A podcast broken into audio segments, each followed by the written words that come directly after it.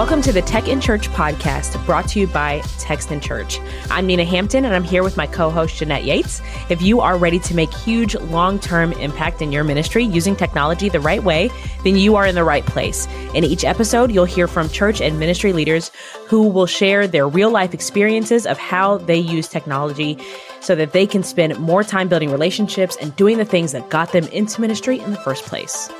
Today, we're talking about small church communications with Pastor Carley Moore, who uses Text in Church to help him with pastoral care. After hearing from Pastor Carley, we'll break down how you can incorporate his strategy into your church communications. Let's get started. So, Jeanette, you actually recently interviewed Pastor Carley, and he had some pretty great ideas for how small church pastors can use technology for their communication.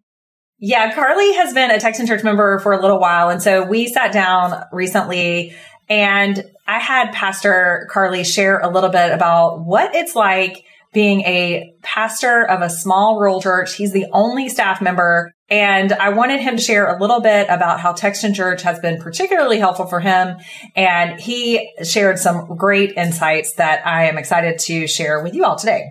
Yeah. So let's take a listen to a clip from that interview. Here's Pastor Carley. I, I at, that follow up. I was failing miserably. I was forgetting prayer requests.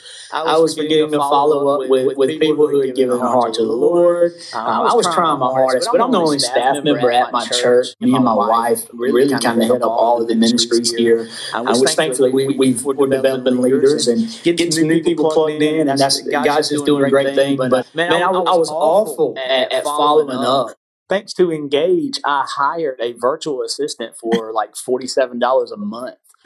you can't hire anybody for that. So, right. yeah, there's a lot of perks with it, but it, it has really and truly, when I talk to people about Text in Church, I tell them that it's basically my virtual assistant and she doesn't forget anything virtual assistant who doesn't forget anything. I love that. Yeah, Pastor Carley is a great storyteller. He's really fun to listen to. And I love the way that he shared something that we don't often hear from pastors in public, but we know that they often feel it. He felt like a failure at shepherding his flock. Yeah, you know, more and more we are hearing from pastors who are feeling burned out or like there is too much to do and not enough time to do it.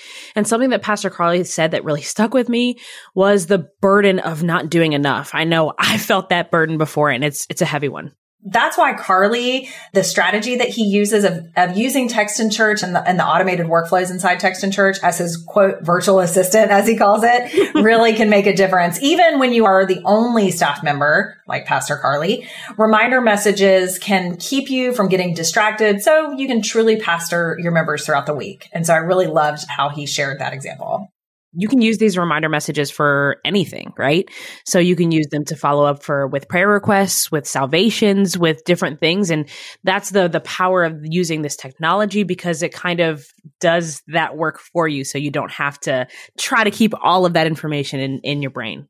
Right, because you know you need to do it and it's not that you don't want to, but when you have multiple people in your church, multiple ministries that need your assistance, sometimes things can fall through the cracks. So just like Pastor Carley relies on automated reminder messages to help him remember who needs prayer, who needs a hospital visit, who needs to be helped along their faith journey. He also relies on Text in Church to help mobilize his small church to help his community. So listen to this story he told.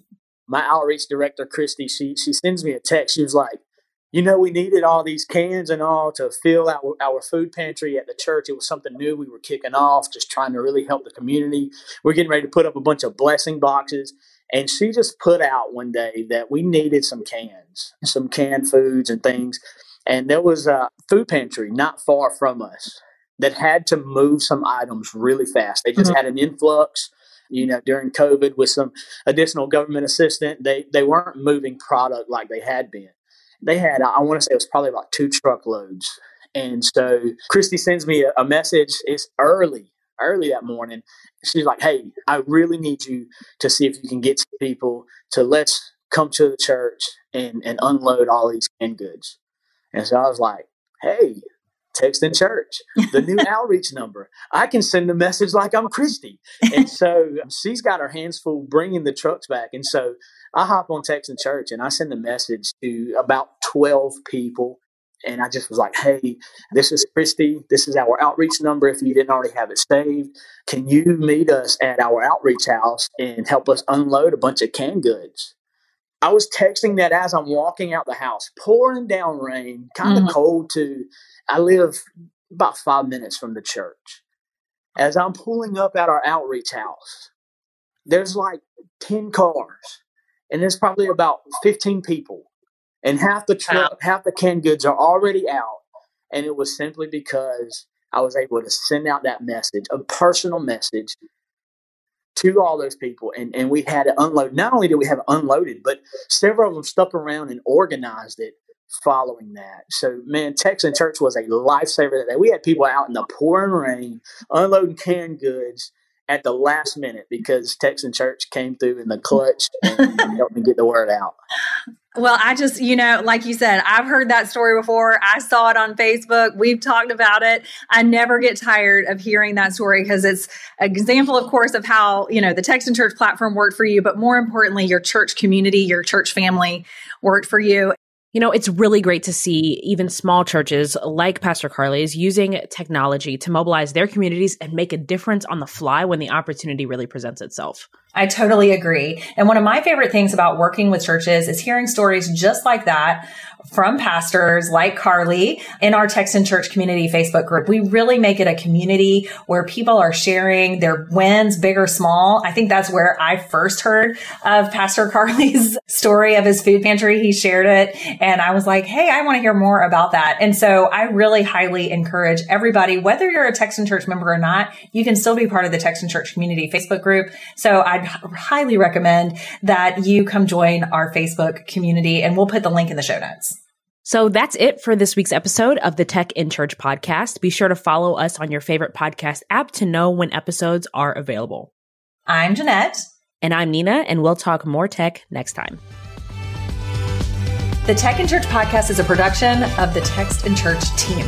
To get the show notes for this week's episode and to download the resources mentioned, go to textinchurch.com forward slash podcast. For information on Text in Church, visit textinchurch.com.